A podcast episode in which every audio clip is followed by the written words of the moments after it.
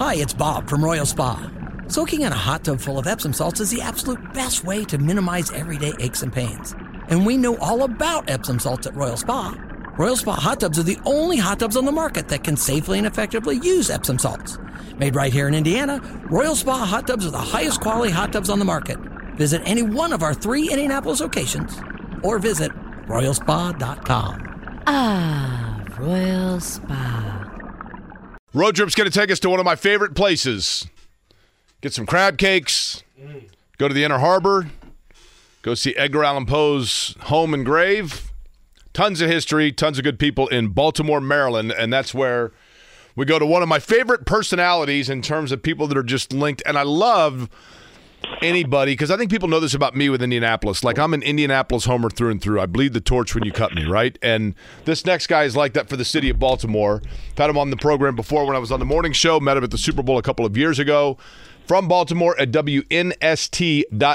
And I'm talking about Nestor Aparicio, who joins us now. Nestor, how are you? What's going on? Good to be back on in the friendly heart of the Midwest. And you're giving that Baltimore tour. You you do know that like you took the team from here, so you get, you get to visit all of your history when you come. You know, I don't know if you know this or not, Nestor, but most people here are over it. Most people here are like, look, man, they've been in Indy longer than they were in Baltimore. Most people here are over it, but some aren't. You know, the, the But you- you buried the hatchet, didn't you? Cry and the, the people that woke up watching their father cry and, and seen him cry twice in his life, and that was one of the mornings, like me. You don't forget that. You know, I mean, I know exactly where I was on the morning of March 28, 1984. Believe me. Before we get into this game, because it is a- an, an interesting conversation, Nestor, because you know the two of us would be on the two opposite ends of that spectrum, right? Because in Indianapolis, we knew there was rumor. I mean, they built the dome. We knew that there was a chance of an expansion team. The USFL had been mentioned, and, and the Colts would like come and go depending on the week in terms of the front burner of the reality of coming here. And I think people were still surprised when it actually happened. Well, I know the mayor here was. I mean, the people here were because they just thought it was kind of an empty threat. And, you know, Bob was very volatile. I mean, I don't need to tell you that, right? Sure. So, I mean, you know, I was 16 years old working at the newspaper at the time. Um, you know, it was a long, long time ago. And, and, um, just how it happened and the records. I told the story this week. Uh, I've written a couple of letters. My, my website's at baltimorepositive.com if anybody wants to see my stuff. But I wrote a letter to Steve Bisciotti, the, the Ravens owner, as well as John Harbaugh and some other people. And in recent times, the Orioles are really performing. Mean, the Orioles are the biggest story here. And I've been doing this on the air for 32 years. There hasn't been a September where the Orioles are a bigger story than the Ravens since the Ravens got here. So, I mean, it's kind of weird because football's been on the back burner a little bit here. But I talked to Bisciotti this week, and and back in 2006 when you guys won the Super Bowl, um, and it, the, at that point, Steve Bisciotti owned the Ravens outright for only like a year. He he got he invested in the team, but there was a five year halo where Art still owned the team that he was in line to buy the team, kind of ramping up into that.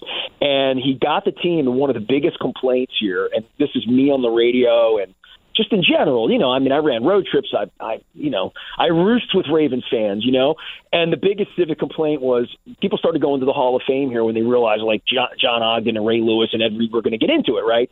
And they would go to Indy to uh, to Canton, and it, where all of the records would be, it would be under the word Indianapolis. And everything under Indianapolis was Johnny Unitas and Lenny Moore and Art Donovan and all those all the heroes of, of Baltimore, you know. And Bisciotti didn't like that. He didn't like the fans doing that either. And he and I and Jim Irsay went for a walk, a cigar walk, at the Biltmore in Arizona at the owners' meetings in March of 2006 to have a discussion about the records and about like where they belong. And I really I like Jim a lot, Jim Irsay. I've gotten to know Jim. I was I've been to his um his his rock and roll shows with the guys from REM and the and and the Mellencamp band and just Ken- Kenny Aronoff. And I've been to, I mean I like Jim a lot Pete Ward. I got friends in Indianapolis. I mean you know all, all these years. But Jim went for a walk and we we talked about it. And Jim said I'll agree to anything except anything that's not true we moved the team, we moved the franchise. They're still called the Colts. He said, "Would I? I would have no problem if Johnny Unitas' stuff was under the Baltimore Ravens side of the thing because all of that stuff happened in Baltimore, and Baltimore that's Baltimore's. You know, that's not that's the Colts. It's not Indianapolis's, but it's still the Colts, but it's Baltimore's. And the Hall of Fame didn't see eye to eye on that, right? The Hall of Fame says it's a franchise. It's the same way for the Cardinals and the Bears and any other franchise. You know, tons of franchises that have that have moved around 50, 75 years ago, uh, including the Oilers and the Titans. I mean, the Oilers are wearing their old Derek this year. Well, so in Nestor, let me ask you this because pissing some people off in Houston. You know? So I don't. Let me ask you this because I'm actually. I I mean, I have my assumption here. Um, I think a lot of people get confused by this, Nestor. In the Football Hall of Fame, because in baseball it's such a big deal, like what hat a player is going to wear, right, on their bust. And in the Football Hall of Fame, it's simply the bust of the player, and then underneath it on the bust itself, it, or you know, underneath the bust, it says the the the teams of service, right, and it just says like Richard Dent is in This the Hall was of more about the franchises, not the bust room. The bust room's just the heads and the you know. So, the, the but the bust room for Johnny Unitas would say Baltimore Colts, right? Of course, yeah, Yeah, okay. of course it does, right? But the the area where you would go visit, if you want to find Johnny Unitas in in, in Canton, you have to go to Indianapolis section to find him. Gotcha. I understand. Right? Yeah, which Right. is, So and, and I think there's a lot no. of people, Nestor, that like when the Colts were making that Super Bowl run, and Jim Irsay is like having Raymond Berry come out beforehand and like you know flip a coin or whatever. Most of Indianapolis is like, why is Raymond Berry out here? You know what I mean? Like like stuff like that. I get it, right?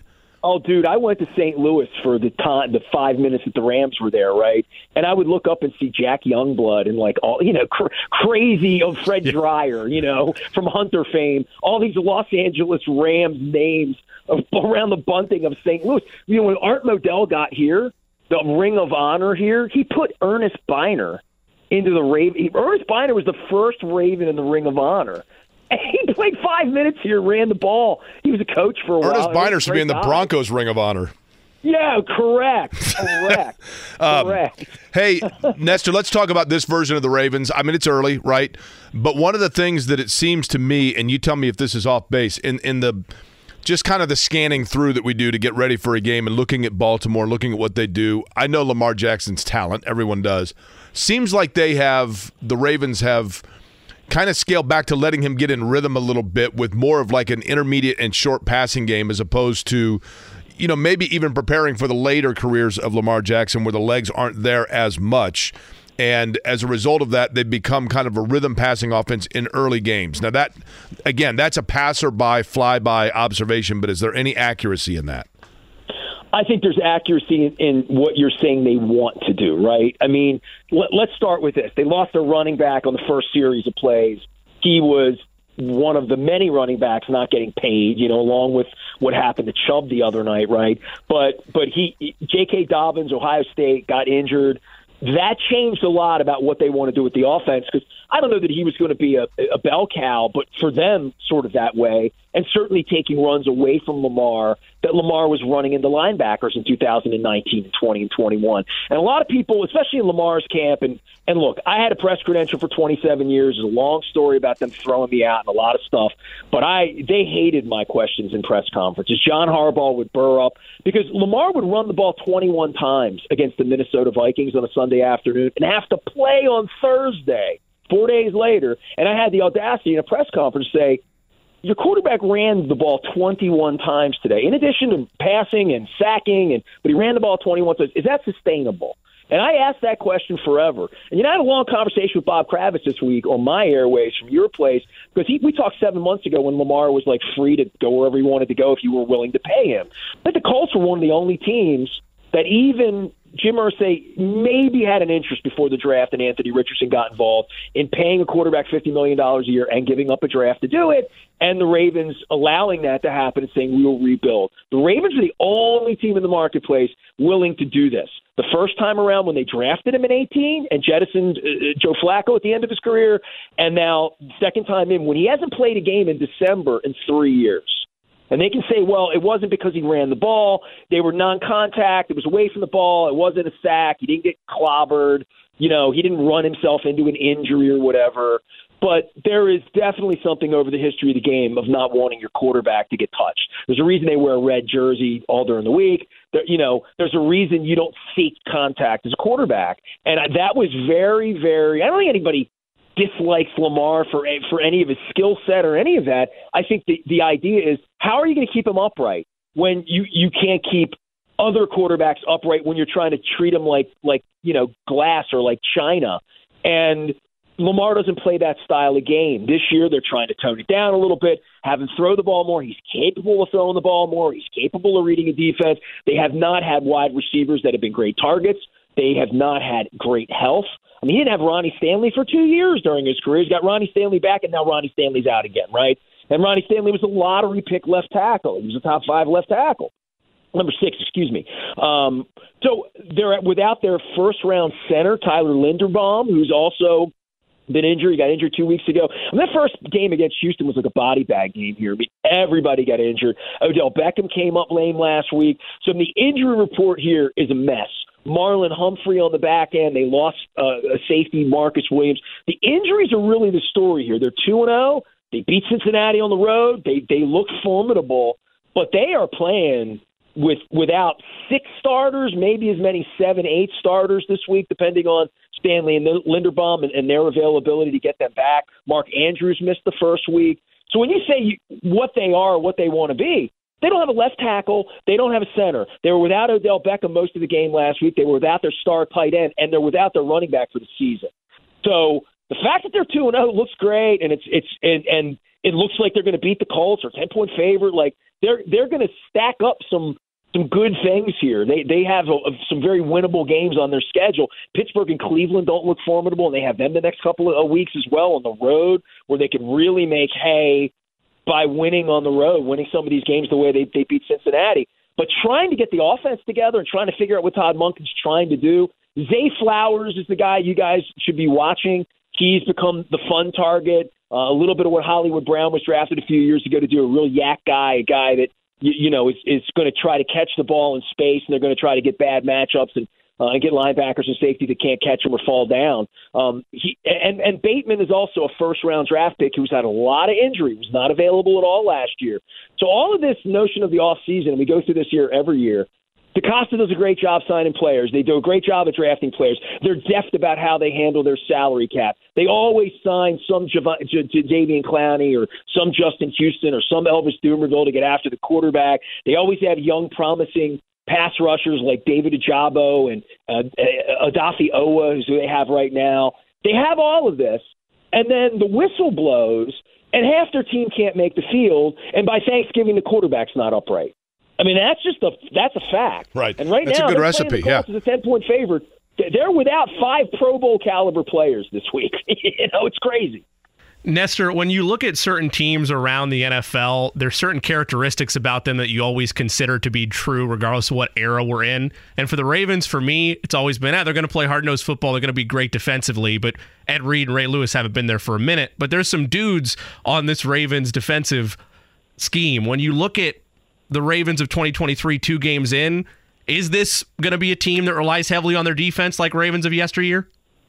I think they're going to have to to some degree if, if, if they're not going to have a left tackle in their center. And, you know, all, all of these issues have happened on the offensive side of the ball. But on the back side of the secondary, Marcus Williams is a huge, big free agent. They gave him a load of money, and then they went into the draft and signed Kyle and got Kyle Hamilton from Notre Dame last year. Kyle Hamilton's looking like he might be a dude. Roquan Smith is – for real. They they Eric DeCosta unearthed him in the middle of the trade deadline last year, paid him a fortune, brought him in and said, I need a leader on my defense. I mean, Marlon Humphrey's a little bit of a pretend leader. Um, he's a great player. He's not on the field right now. Um, you know, he's one of those guys that's mouthier in social media than he actually than playing time. He doesn't show up on the field, and he's got to play because he's a great player. He's going to be a difference maker for them on the backside of their defense. But the middle of the defense, Patrick Queen was a guy they drafted to be Roquan Smith.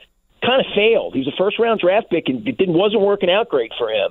Um, they they wound up trading for Roquan, giving him all of the money. Patrick Queen has been a good soldier. He hasn't popped off. His agent, you know, he, he he's taking his vitamins. He's playing great football, and some team like the Colts is going to give him eighty or ninety million dollars in the offseason because he's playing great. Uh, so Patrick Queen's on point, Roquan Smith's on point, Jadeveon Clowney's been a real factor in getting after the quarterback. They haven't played great offensive lines the first two weeks, right? Like Houston, awful. Cincinnati, not so good. Burrow, gimpy last week. Didn't get their running game going at all. So the defense right now smells pretty good. I'm wondering how the pass rush is going to do against more stout offensive lines as this thing gets a little crazier. But the Ravens are going to stack up wins. I mean, they're they're a very good football team. They'd be an outstanding football team if they could get everybody to the field.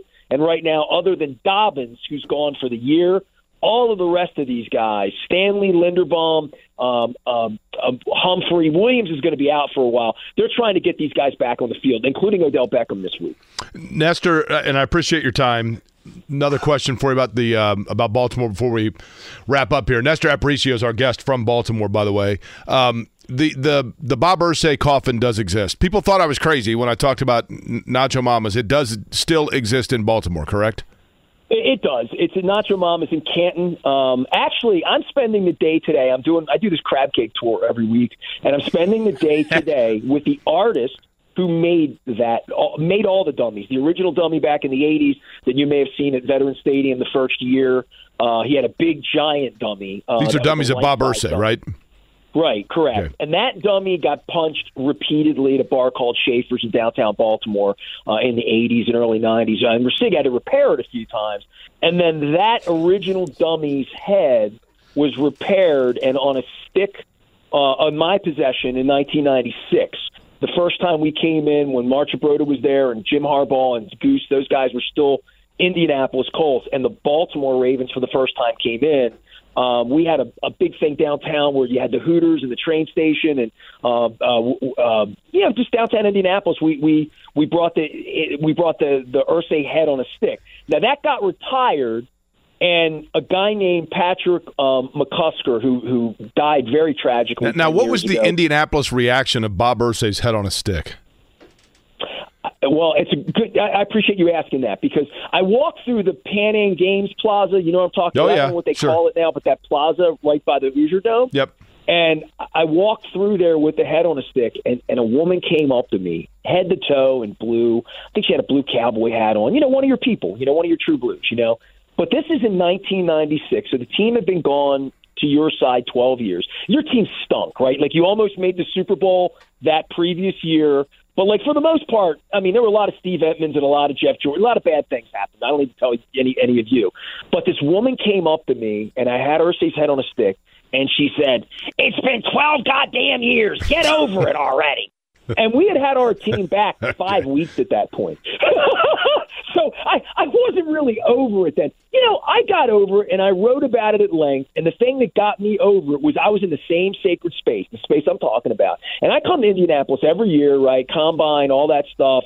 Um, you know, I've even come out there for concerts. I snuck into town to see U2 and all sorts of things. I, I like Indianapolis. I like spending time there, Broad Ripple, the whole deal. We throw big parties had a lot of great memories in Indianapolis. But uh, you know, for for me, uh, you know, all of these years later, the the the thing that hit me was Super Bowl week. We should have been there, right? Like that Billy Cundiff missed the field goal and Lee Evans dropped the pass in the back of the end zone in Foxborough. Like the Ravens were coming to Indianapolis for the Super Bowl.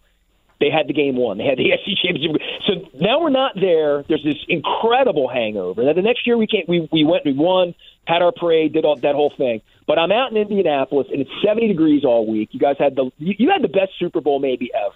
Like I mean, that, oh, it was like, unbelievable. The, the, weather was unreal. You had the, the, the zip line, the whole deal, right? And you were running around I mean, with that little doll everywhere. I was at the Marriott, right? I was at the Marriott block there. That's where I lived for ten days during the Super Bowl. Did the show there. You guys saw the, the little mini dummy, which is a different dummy, by the way. yeah, uh, but the, the mini dummy posing him everywhere. dude, I walked your city on Sunday, Monday, Tuesday, Wednesday, and I, I'll be really honest with you. I mean, I've spent 150 nights in your city, right? Like I walked around and I saw the city vibrant and I saw what it meant to your community and what the Ravens mean to my community and what the Orioles now mean again. I mean, all the playoff tickets went on sale today. Playoff Oriole tickets went on sale today, dude. It's unbelievable, right?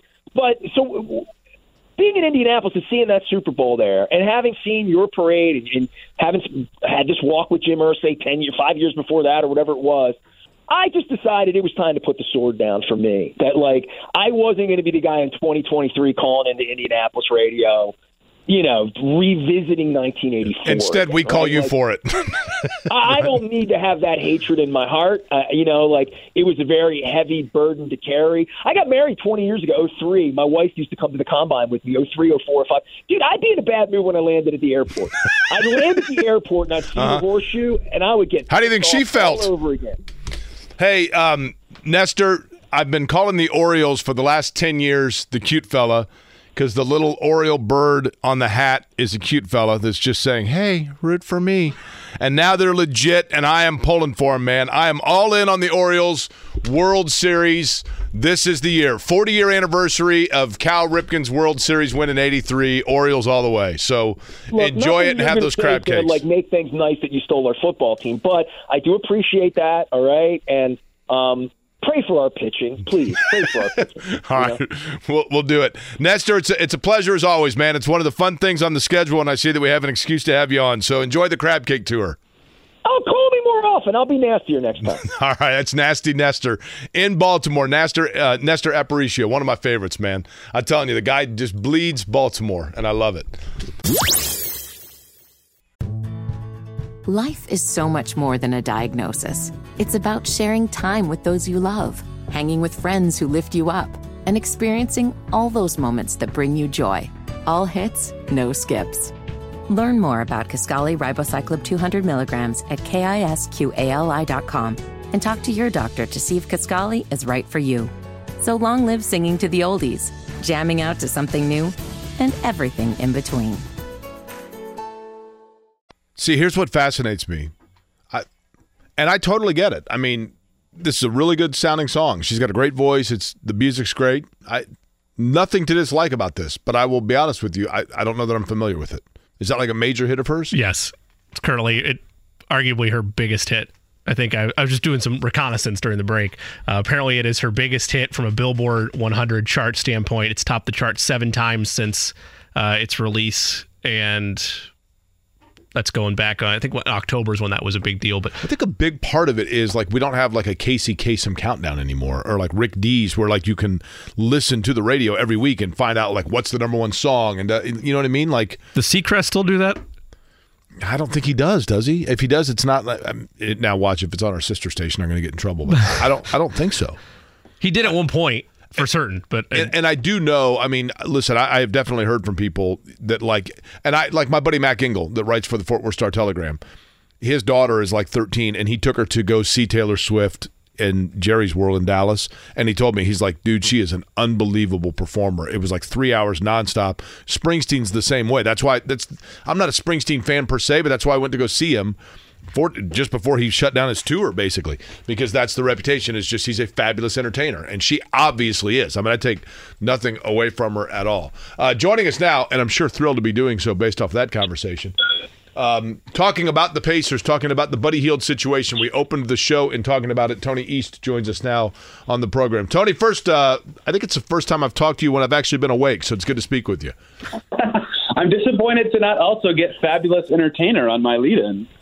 Um, how about world entertainer and can sell out any arena at any time? Taylor Swift and Tony East, right? Taylor Swift is like saving city economies with her tour. I'm not quite on her level, I don't think. You are correct. I mean, it is unbelievable. But let's begin with this. Speaking of economies, Tony, and this is what I said earlier. The Pacers are in, in, in an interesting situation. I'm having problems talking today with Buddy Hield because – I think the Pacers really like him. I think he does something that is unique in the NBA, and he's one of the best at it in terms of his ability to shoot the ball and stretch defenses. I think he keeps the locker room loose and is really well liked and is a great teammate guy. But I also think that extending him is a tricky area because you would be paying him for what he is worth to your team right now, and with the emergence of other young players, he is not going to be worth that same amount to the team in two to three years. What is, is your thought? That is absolutely how I feel too. Right, like uh, presumably too. I mean, Mathurin said it himself, talking to Stephen A. Smith in the summer, and they talked about Buddy Hield's role change at Kevin Pritchard's exit interview, presumably like that a ascent for Mathurin's minutes was coming now, and Andrew Nembhard's in the fold waiting for know, more playing time. He started often last year, even next to Hield quite often. So there already was the ascent of some younger players in the mix, and that doesn't even account for if you extend Buddy Hield now, you're paying him for his ages, you know, 31, 32, 33, whatever seasons, where not only were will these young guys be ascending, Hield himself would, in theory, be declining. That's just how you know prime ages work in athleticism. Maybe won't decline much, I think, because he's such a good shooter. But just in theory, you are paying for the downside of what his value to your team could be, and so for the Pacers, you're probably capped at what you're willing to pay someone like that, be just because of that commitment. At the same time, you know you have the other guys to replace him. And I haven't even said Ben Sheppard, like already coming up in the mix. So it's probably hard for them to go past a certain line that they've set of this is the highest they're willing to go. If he's above that, it doesn't make sense for us because they're kind of set at, at those kind of off ball guard spots. The other thing, here's where I would see this going and and I don't think that we're at Jonathan Taylor level of impasse. Like I don't think Buddy Hield is necessarily playing bad cop. I think he is simply saying, "Look, if I am your third most valuable player or fourth at the worst, then I should be paid like it." And I think the Pacers are thinking, "You, you that is correct." But in two years in the meat of this contract, you're not going to be because there are other players in the left lane and objects in the mirror are approaching faster than they appear.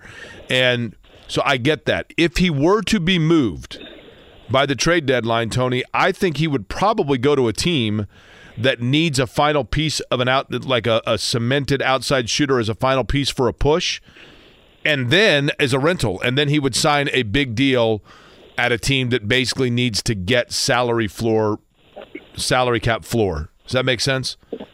Yeah, that's certainly possible, right? And you know, a big factor here in in the trade discussions that could come if they're if they know there's no extension to be had is unlike Jonathan Taylor, where the Colts can do some things to keep him and maybe would like to, like Hield's in the last year of his deal, right? So if there is no extension to be had, a team like the Pacers, who's young and ascending, would be smart to as a team, think about a move like that.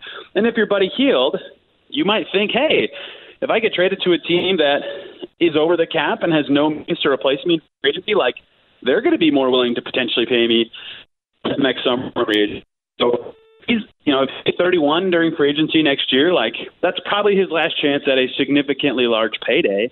So maybe he thinks with the Pacers he can play well and keep his value high, and that's all great. But like it seems like obviously Buddy Hield can help the Pacers this year for some of the reasons you said, but it seems like there is at least some motivation for both sides to kind of figure out what the future looks like now and figure it out as early as possible just to know. It's not that they need to rush into a trade. I think, like you said, the Pacers like Buddy and he's one of the better players on their team.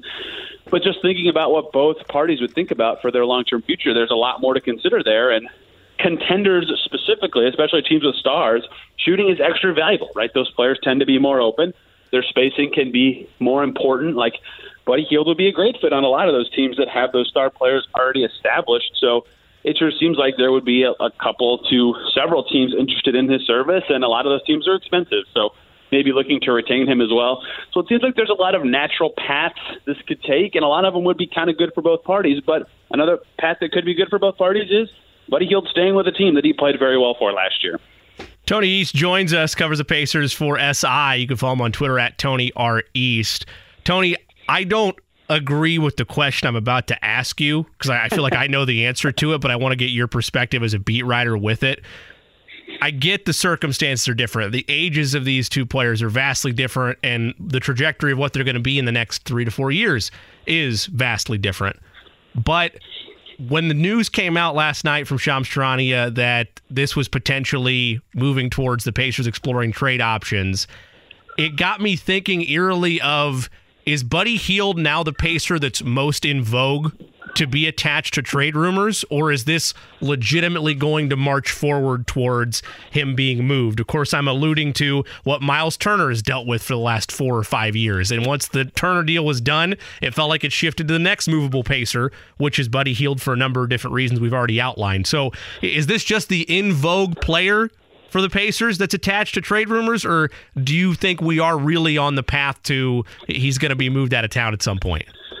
I think we're really on the path as if there's no extension that happens, right? Like I remember last year, right after the trade deadline, Rick Carlisle was talking about the Pacers and what they did, and you know, not making a, a massive splashy move or anything like that. And he said, now if we didn't extend Miles, things would have been different, right? Because last year they had to consider that. Obviously, Miles Turner was in trade talks for years and years for various reasons, but he was on an expiring contract last year. The Pacers had to consider trading him or losing him for nothing.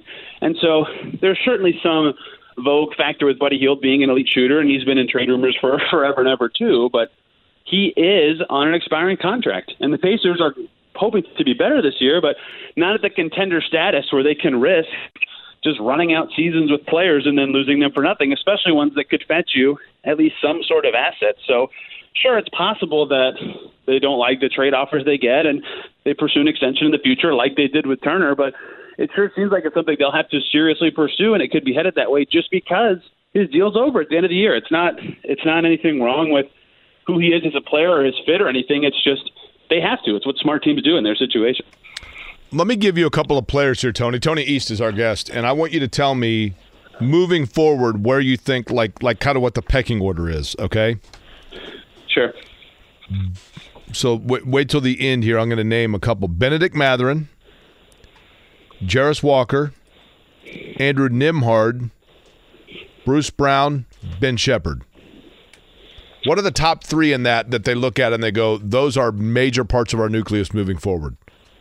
Moving forward, I think the three I would pick are the ones they've drafted in the last two years. You know, I think like Bruce Brown's probably going to play more than everybody you just said this year, right? They didn't give him that big contract for no reason. He's a good fit. He'll add to their abilities and on both ends and be helpful. So this year, this year's nucleus, I think Bruce Brown would be maybe the top guy. Mathurin could be the top guy. Long term, I think Mathurin is probably certainly the top guy. I mean, the rookie season he just had, making first team all rookie, is very valuable. He's a talented player. Nembhard was one vote away from second team all rookie, right? And they just drafted Jarace Walker eighth overall. So those three would be the three that I think, like long term, beyond this year, you know, three years from now, for example, would be the three of those that are ranked to the highest. I would probably go uh, Mathurin, Nembhard, Walker at this point, just because we haven't seen Walker play. Um, but this year specifically is different, right? They're trying to figure out how good they are and how good they can be around Tyrese Haliburton with some added talent. And I think Bruce Brown will get more touches. Sheppard's in a tough spot because you know 26 picks don't play that much. Last year's 26 pick, Wendell Moore, played 152 total minutes for Minnesota, right, the whole season. So I don't think he'll be in the mix much this year, especially because the Pacers are already a deep team.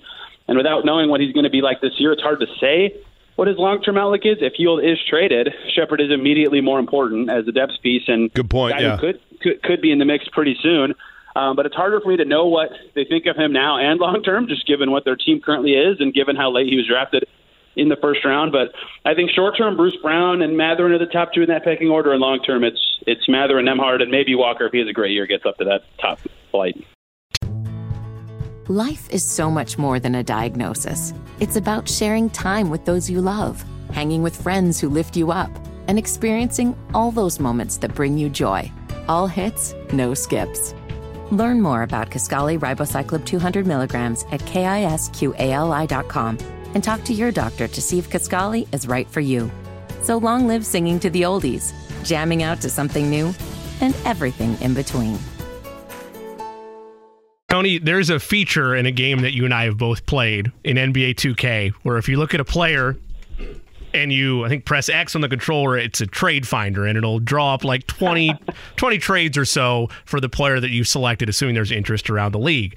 If you were controlling the Pacers and you had been presented a bunch of offers for Buddy Hield at this state before the franchise ends, I know we need to match salaries and all that, but what are you most intrigued by or what gets your attention the most from a list of offers? Is it picks? Is it role players? Is it young players that are kind of like in no man's land that you think you can develop into something special? What would you want back in a Buddy Hield trade that would most benefit the franchise where it is right now and where it's hoping to build towards? I think picks would be my answer. Uh, I mean, you know, it's been discussed a lot this summer with the Pacers, but like they might have one too many guys. You know, maybe even two too many guys. Like it's hard to build a rotation with all with even two of Jordan Nwora, T.J. McConnell, and Aaron Nesmith playing, and all three of them were decent for the Pacers last year. Like they just have a lot of guys. So trading Hield for a rotation quality guy now, if it's a really good player, like if you're upgrading from Hield, sure, that makes sense. But if they're just looking at what kind of asset return they could get in their position, I would probably be favoring picks in their position. Like subtly, they're not quite there yet, but the Pacers are probably in the top five or six teams in the NBA in terms of the package they could put together to trade for a star if one became available. You know, they have two picks this year. They have all their own firsts. They have a ton of extra seconds. They have a ton of young players, some of whom might not even be in their rotation this year. They got another somewhat appealing pick to that mix. All of a sudden, you know, of course, they're never going to catch these OKC, New Orleans teams that have a billion picks, but they could get into the mix where they're like, wow, we could make a serious offer for any of these guys. And I think adding picks makes sense with that goal in mind, especially because they have some depth to play capable role minutes this year if they just trade Hield for a pick. And, you know, you saw Josh Hart go for a late first last year, De'Anthony Melton about the same, Christian Wood. Like, those kind of values make a lot of sense to me. And I think that that is kind of what would pop up for the Pacers is, you know, a late first matching salary and stuff that they can potentially use in a big package down the line, which is something they've talked about being an option.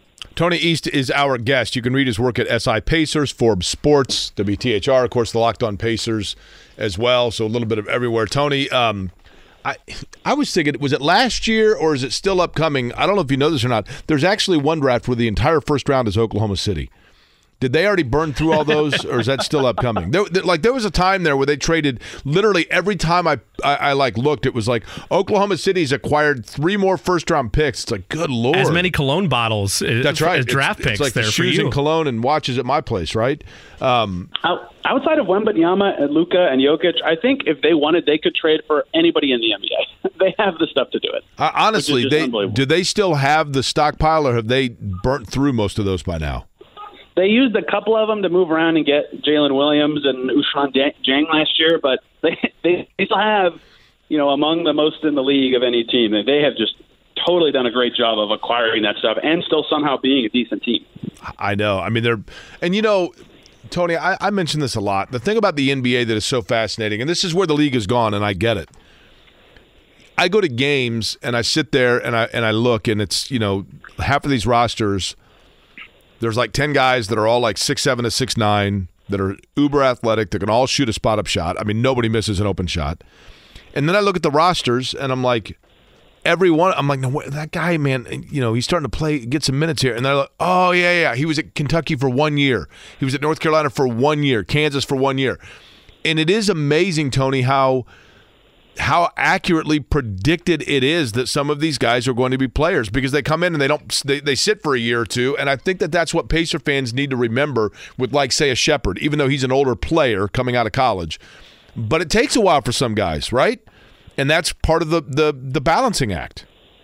It is. It's it's it's really hard for teams to be patient i think sometimes but like a lot of times if you're picked after i mean i make i make number up really but if you're picked outside the lottery like you might not play that much as a rookie. Like TJ Leaf didn't pan out too much, but he didn't play very much as a rookie. Aaron Holiday, who is still in the league, you know, Pacers picked him in the first round. He was their third point guard for two years behind McConnell, right? Like he didn't play much. Sometimes that's just how it is because there's a lot of talent in the league. Jordan Nwora was a second round pick. He just set the Pacers franchise record for points in a quarter. He's got a hard path to minutes this year, right? There's just a lot of talent, and so the Pacers being a really deep team makes sense in that way. Tony, what else you got upcoming here, and what are we looking for before everything gets underway? Like with the Buddy Hield situation, for example, something happens, you think like this escalates, or it goes kind of on the back burner until we get things underway? Yeah, you know, it's weird timing, right? Camps in for some teams a week. The teams that play preseason games overseas, they start camp up late next week, so about a week away from that kind of stuff which is tough timing. Like a lot of teams either feel established or would like to have things established before camp. So the Pacers either need to act extremely fast or just be patient, see what happens, see what materializes. Maybe a shooter gets hurt somewhere else. So it's it's hard to say what the best course of action is for them. Both of those would make sense. I think the other thing to watch for the Pacers in the next couple of weeks is position battles. Right, they've got a lot of guys who could theoretically start, a lot of guys who are deserving of minutes, a lot of guys who earned them maybe last year, but they also added talent. So how they sort all that out and, and how they talk about it, you know, their media days in 10 days is going to be fascinating. He's Tony East, and you can follow him on Twitter at Tony R. East, covers the Pacers for SI. Tony, you mentioned it, 10 days to media day. Get those Rocket League games in while you can, my friend. You're running out of time. You're running out of time. Got it. Thank you. Life is so much more than a diagnosis. It's about sharing time with those you love, hanging with friends who lift you up, and experiencing all those moments that bring you joy. All hits, no skips. Learn more about Kisqali Ribociclib 200 milligrams at kisqali.com and talk to your doctor to see if Kisqali is right for you. So long live singing to the oldies, jamming out to something new, and everything in between. Matt Taylor is not only the official spokesperson for Query Company, he is also, probably more importantly, and I'm sure the one that he puts on the top of his resume above that title, the voice of the Indianapolis Colts, who get set to take on the Baltimore Ravens in Baltimore on Sunday. He joins us now on the hotline. Matt, let's get right to this. Um, we talked about it earlier, but for those that were not with us about an hour or so ago, uh, I'll just give you three names. You tell me where they stand in terms of today's practice. Quenton Nelson, Anthony Richardson, Ryan Kelly. Yeah, I don't, I don't know yet. Uh, you know, they, they actually the team is practicing right now. Uh, you know, about I don't know 100 yards from where I'm talking to you here at this moment. So, you know, we'll find out later today around four o'clock. Generally speaking, is when the practice report comes out. But yeah, obviously, all three of those guys are going to be front and center, all starters. You know, all guys uh, that that you play in the trenches, including the quarterback Richardson running the football too. So um, yeah, at four o'clock today we'll know more. But I think today is, you know, for the for the concussion guys, Richardson and uh, Ryan Kelly. Today's a big swing day, if you will, uh, in terms of their availability. If they were to practice today at all, that would be that would be good news for the Colts. So at the outset of the practice, they I think Richardson Richardson was out there. I realize that you don't probably have access to everything that goes on in practice to see it, but at the outset of practice, it appeared appeared as though those three would not be practicing today, but that's not to say in totality that they may not still, right. correct? Yeah, that's right. That's right. I mean, sometimes at the beginning of practice, you know, guys will be, you know, in, in full pads and look like they're they're ready to go for a full participation day.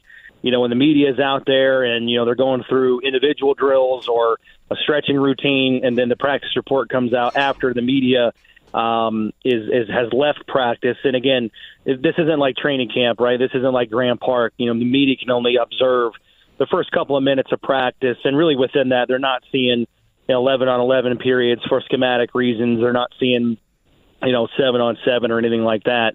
Um, so sometimes a guy looks like he's ready to go for a full day, and then it comes out, hey, it's it's a precaution. He's limited. So you know, for for Richardson and Kelly, I mean, hypothetically, you guys know this, but just for the audience, I mean, they they could hypothetically keep, uh, clear the concussion protocol on Saturday or even Sunday morning, having not practiced all week, and be cleared to go on Sunday with not a lot of you know reps and time on task that particular week, which is this week, going into the Ravens.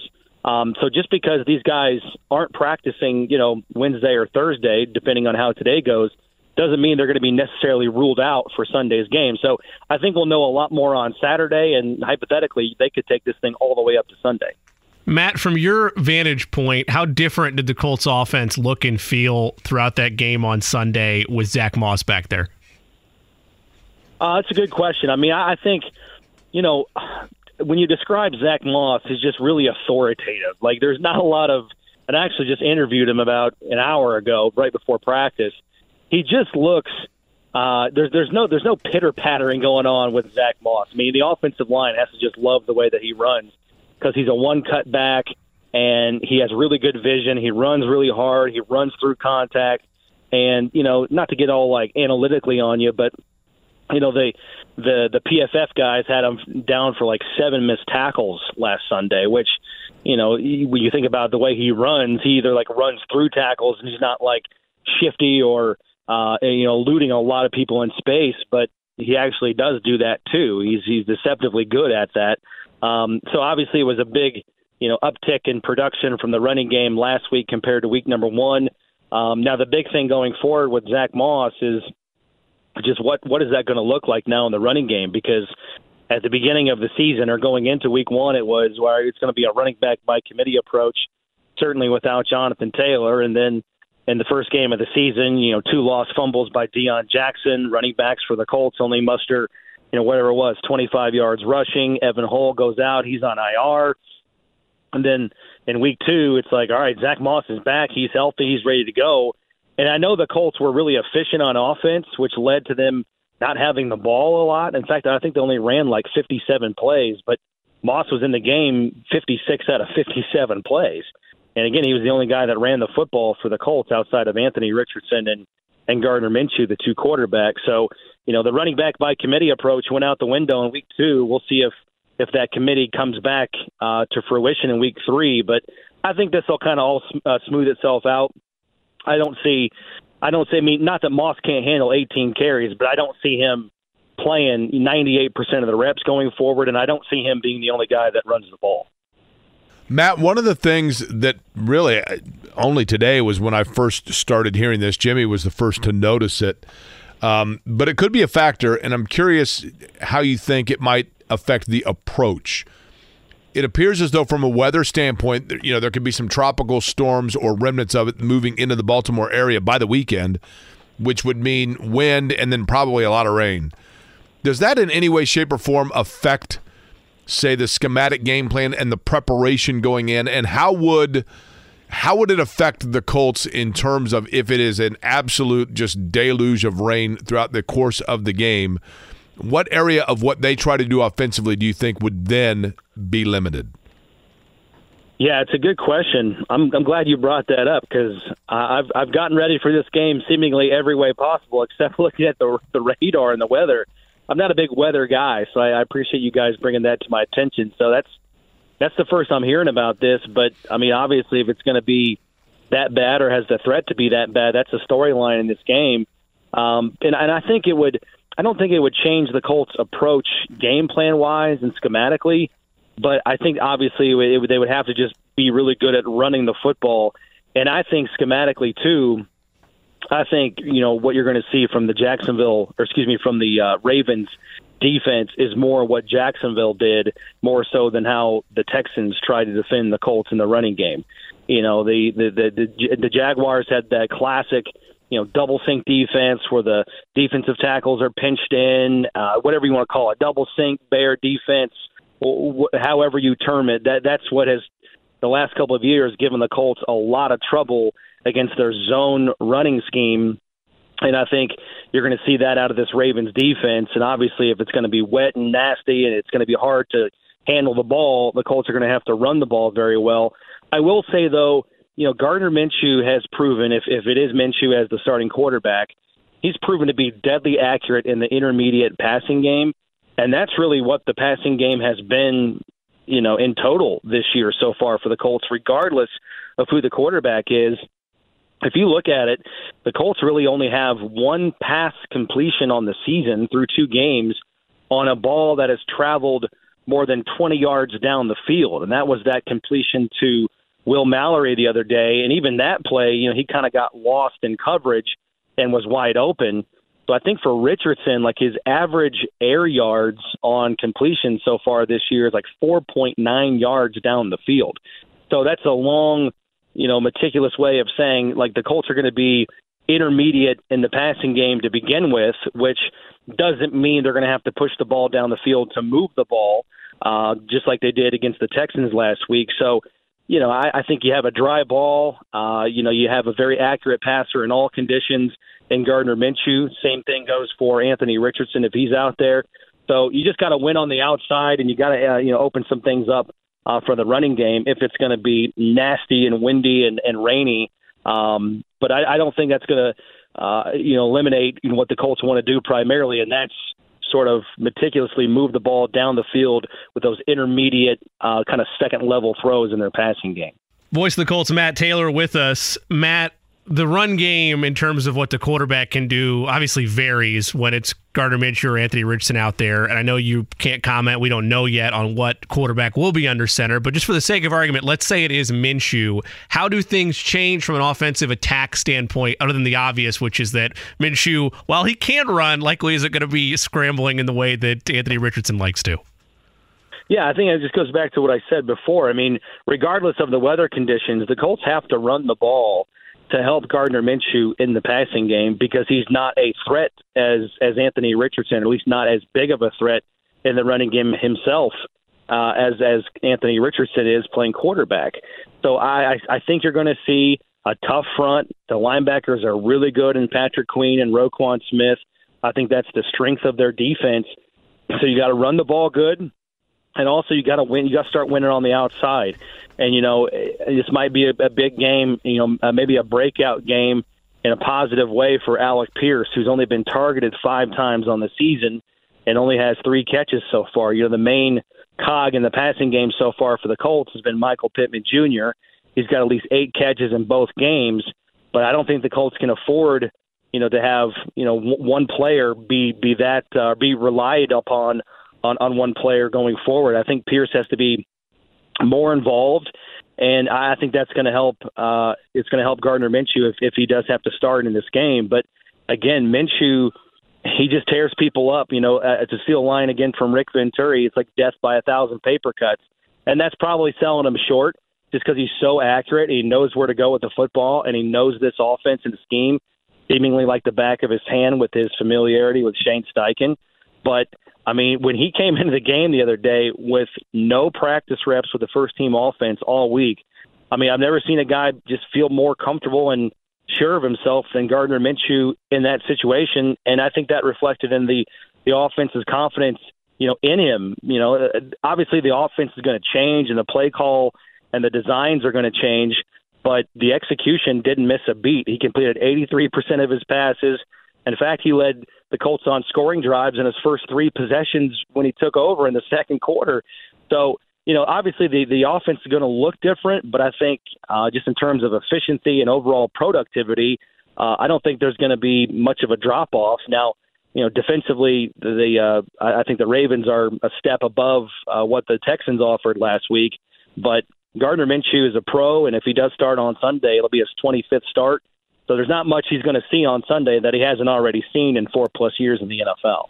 That's the voice of Matt Taylor. He is the voice of the Colts joining us here on Query and Company on 93.5, 107.5 The Fan. Matt, your opinion, not knowing who the starting quarterback is going to be, I mean, obviously the Colts would have a better idea of that than clearly Baltimore, but in terms of the possibility of one quarterback going through the entire week with reps and then another quarterback starting in the game, is that a more difficult adjustment in preparation for Baltimore or for the offensive players that are not quarterback of Indianapolis? No, that, that is a that is a great question, and I think it's definitely got to be Baltimore because I mean, if you think about it, I mean Gardner Minshew's been here all off season, right? He was here in the spring, and up until about I think it was August fifteenth. I think it was August fifteenth. That was the date in which the Colts announced Richardson as the starter. So that's almost like two, two and a half weeks of Gardner Minshew either being the starting quarterback or at least splitting first team reps uh, within the offense at quarterback. So again, I think that came to fruition the other day when Minshew comes in. You know the players on offense they they know Gardner and they know that he knows what he's doing and there's not going to be a drop off so there's a lot of confidence there and there's just a lot of familiarity you know scheme wise and repetition and just comfort with the other 10 players in the huddle with Gardner Minshew when he's in there playing quarterback. You know, John Harbaugh actually talked about that on Monday and Tuesday this week, saying they, they've got a busy week this week because they, they have to basically get ready for two different game plans or two different you know skill sets and strengths from two different quarterbacks, whether it's Richardson or Minshew. And I think the Colts should use that to their advantage, you know, a little gamesmanship here. And I know we talk about this a lot with college football and how it's silly to not name a starter and they don't release depth charts. Well, they do that for a reason. I mean, fans don't like it, but coaches do that for a reason. And I think that kind of bodes well for the Colts going into this game. They can have at least one one one card, whether that's you know an ace or a king or a, you know an offsuit, you know trump card, whatever it is. To make a bad analogy, there, that's at least one card they have in their deck that maybe they can use to their advantage uh, against the Ravens to make them stay up a little bit later at night getting ready for two quarterbacks, not knowing you know who they're going to see and the type of game plan they're going to play against. Our com- Life is so much more than a diagnosis. It's about sharing time with those you love, hanging with friends who lift you up, and experiencing all those moments that bring you joy. All hits, no skips. Learn more about Kisqali Ribociclib 200 milligrams at kisqali.com and talk to your doctor to see if Kisqali is right for you. So long live singing to the oldies, jamming out to something new, and everything in between. Sage stage with Matt Taylor, presented to us by Shelby Materials, the concrete and aggregate experts. Matt, I have been critical of Chris Ballard, and I continue to be in a lot of areas. But one area I cannot fault him and have to tip the cap to him is the way the contract is set up the next two seasons with Zaire Franklin and him already living up to the top billing as a true leader on this defense. We know he set the Colts tackle record a year ago, currently leading the NFL in tackles two weeks into the 2023 campaign. How, how big of a piece is he, not just the season as a whole, but in Baltimore this weekend? I mean, I think Zaire Franklin. I mean, all due respect to the other six captains that the Colts have. I mean, I, I think if you're looking for just one guy, like the unquestioned leader on this team right now, it's it's Zaire Franklin, and I, I don't think there's any debate, at least in my opinion, on that. He's he's a captain for four straight years, and he's just he's just balling out, and it's just it's remarkable to me, and it's it's so I'm so happy for him because this was a guy that was drafted in the seventh round in 2018 out of Syracuse, right? Not a hotbed, not a not Alabama, it's not Clemson, it's not Michigan or Ohio State. He's coming from Syracuse, trying to scratch and claw his way to make this team, and he does. And he's a mainstay on special teams. Plays incredibly well in that third phase of the game to get a second contract. And like you said, the Colts did a nice job of setting that up uh, with Zaire last off season but I think he's outplayed that. I mean, I don't think there's anybody that would deny that he's outplayed that contract. And this is it's just a classic case of you don't know what someone is capable of doing until you give them an opportunity. And last year, Zaire Franklin got the chance to be a full time starter, be the linebacker out there every single play. Did he benefit from Shaq Leonard's injury?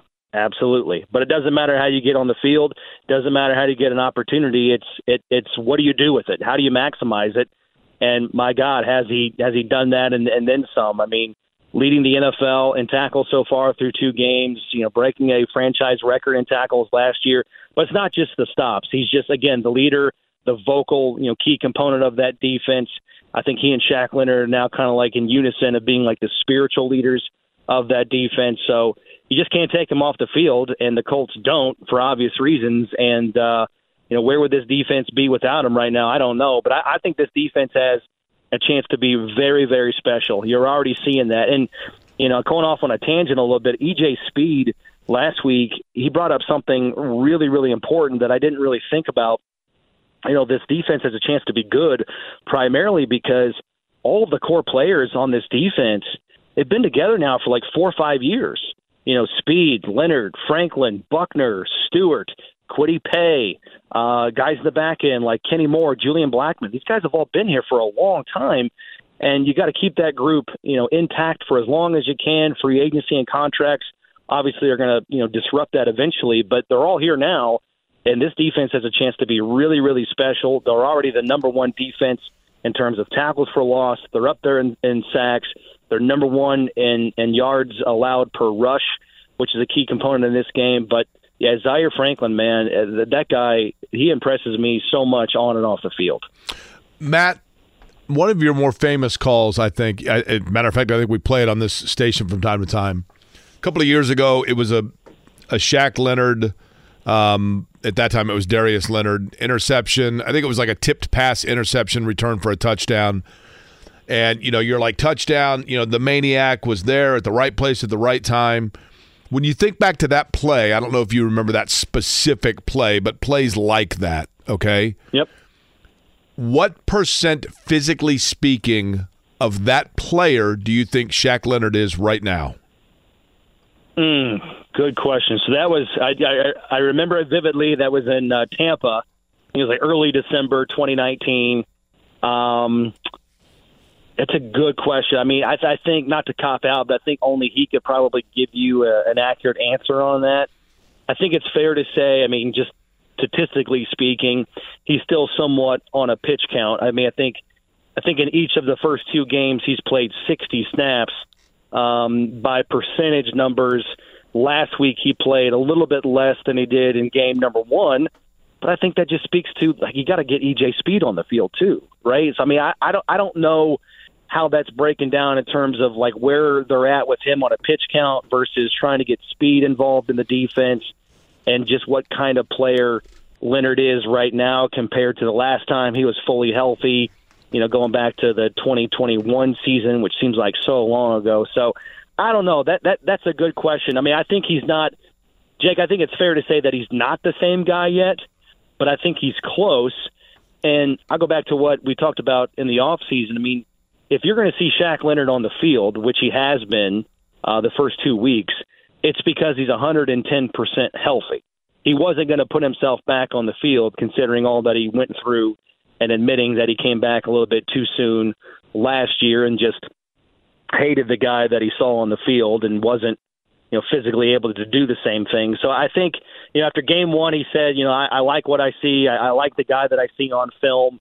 Um, but I think even he would admit that he's not the same guy yet. But I think that's coming. and I think it will come. Uh, just the more that he plays, and the you know the more reps, and um, you know the, the the more games the Colts play, and I think inevitably, hopefully sooner than later, you're going to see another uh, splash play, another you know quintessential Darius Leonard, Shaq Leonard takeaway for you know a, a, big uh, moment for the defense to, to hopefully you know set him over the top in the fourth quarter. But yeah, I think it's coming. But I, I think it's safe to say he's he's not there yet, just based on the percentage of of uh, snaps that he's played so far. Do you think the Colts are the only team in the league that have more than one player whose first name starts with the letter Z? well, it's it's I don't I don't know about that, but you know if you're if you talk about the all name team uh, this week, uh, that would be the Baltimore Ravens. They got some doozies. I'm not there yet in terms of mastering the pronunciation, but they've got a lot of guys. They got a lot of international players that I'm gonna have to deal with. Matt, is it is it like what I'm calling like doing a one off of calling an Xfinity race and some some like ride and park on the first lap spins and I'm like, and it's car 73, right? yeah, yeah. They've got so they've got a backup guard number 71, and if I get in a pinch and I get tongue twisted, it's just going to be number 71. But go ahead and look him up right now because I, I, I don't want to. I'm I'm looking it wanna, up right now. Hang on. Yeah, Baltimore so, Ravens roster. You're saying number 71, correct? Number number 71. His first name is. Here we go. Ready? Mm-hmm. It is Malaisal uh, Amuvai Laulu. Mm-hmm. Well, I remember during the pandemic, uh, I I lost my Lysala, and it was really hard to get it replaced. you couldn't buy them anywhere. Um, and then the last name again is uh, La Laulu Laulu Laulu. Well, it's L A U L U, right? So I would assume he's probably Polynesian, right? Correct. Uh, played at yes. Oregon. He's got a Um, he's got a hyph- so he's got a hyphenated last name. So let me try that again. It is Amave Last Laulu, right? yeah, Amuve uh, Amuvai Laulu. I think. Amavai Laulu. Like I said, it, it's Thursday. We got a long way to go, Jake. Now, now here's my question for you. Here's the question: If he is a he's an offensive lineman, right? He's a guard. Yes. What, what are the odds that you're going to have to call his name other than if there's a penalty? And in that case, you just have Scott Finstermaker pot up the audio of the official saying, false start, number 71, offense. And then you just say, well, it's a, you know, false start. I Right? hope he reports is eligible so bad. Oh, yeah, that'd be Come awesome, on. wouldn't it? Come on. Oh, that's no, no, no. See, uh, I think I got that going for me, Jimmy, because at least he plays guard. not fair. That's fair. That's a good point, Matt. yeah. Fair enough. But yeah, if, if there's if there's a, a false start on number seventy one, it just might be one of the offensive linemen for the Ravens got a right. start. Th- Fair enough. Now, there's a couple of doozies. I mean, you've had to get used to for the Colts as well. To be, you know what I mean? But that's Yeah. No, Matt. Matt, it goes back to I've said, and, and this is one of the fun things about the league, quite frankly. And I mean, this is a guy we're talking about for Baltimore that played at Oregon, so it's not like. But, but the reality is, if you can play football, if you have if you have size, you have speed, you have footwork. It doesn't matter where you come from. It doesn't matter the background. It doesn't matter if you can play. You can play. They're gonna. They are going to find you, right? Oh, that's it. I mean the the world has definitely shrunk with technology. I mean, it's not like it's not like the old days, right, where you're like coming home on a recruiting trip with like six bags of reel to reel film. I mean, you can get anything now on YouTube, and the world is all digital and it's it's all social media. And you know, it goes back to what we just were talking about. I mean, every every team seemingly in the NFL. I mean, every team that the Colts play. I look at the pronunciation guide. and I look at the depth chart. There's always at least two or three international players, you know, coming from the you know, guys that have Nigerian descent or in you know, like you you know talked about uh, Polynesian descent. I mean, it, it, doesn't matter. Like I mean, Bernard Raimann is a great example. He didn't start playing football until he was like 14, 15 years old, and he was in Germany, like you know Austria, and and now here here he is, a cornerstone left tackle in the NFL. Like if you can play this game, if you're exposed to this game internationally, um, the, the you know Colts and and all 31 other teams, they will find you and um, you know like basketball players. You know some guys have like the proper build, you know, like a forward in basketball, maybe is like the sixth. Oh, I mean, Mo Alie-Cox, a prime example, right? Yeah, Joe Joe Wrights. Joe Wrights had like the perfect build for an offensive guard, offensive tackle, and they, you know, put some put some meat on them, put them on a weight plan, and here they are in the NFL, either playing offensive line or, you know, tight end. You know, Antonio Gates is a great example of that. So, yeah, the, the game is becoming more spread out, way more international, and like I said, every every week for somebody like me, I've got to learn these pronunciation guides because um, you know players are well represented now across the globe. He's Matt Taylor, play-by-play voice of the Colts. Joins us weekly, presented to us, of course, by Shelby Materials, the concrete and aggregate experts. Matt, have a great call and watch the forecast. Bring a poncho. Make sure that equipment stays dry. Oh, I will now, man. Thanks to you guys. That's right. Thanks for the heads up on that. Eighty-one percent chance of rain, Matt. Eighty-one percent chance. So you got a nineteen percent chance of not having to worry about it, right? Uh, that's that's one way to look at it. I'll, I'll, I'll be dry. I'll be dry in the press box. I don't know about everybody else. Nineteen percent chance of a false start on number seventy-one, and an eighty-one percent chance. That's exactly how you're going to hear it on your radio. Matt, appreciate that's exactly it. Right. You know those things are happening, boys. You know they're going to both come. Right. That's right. That's right. Um, Matt right. Matt Taylor, voice of the Colts. Appreciate it.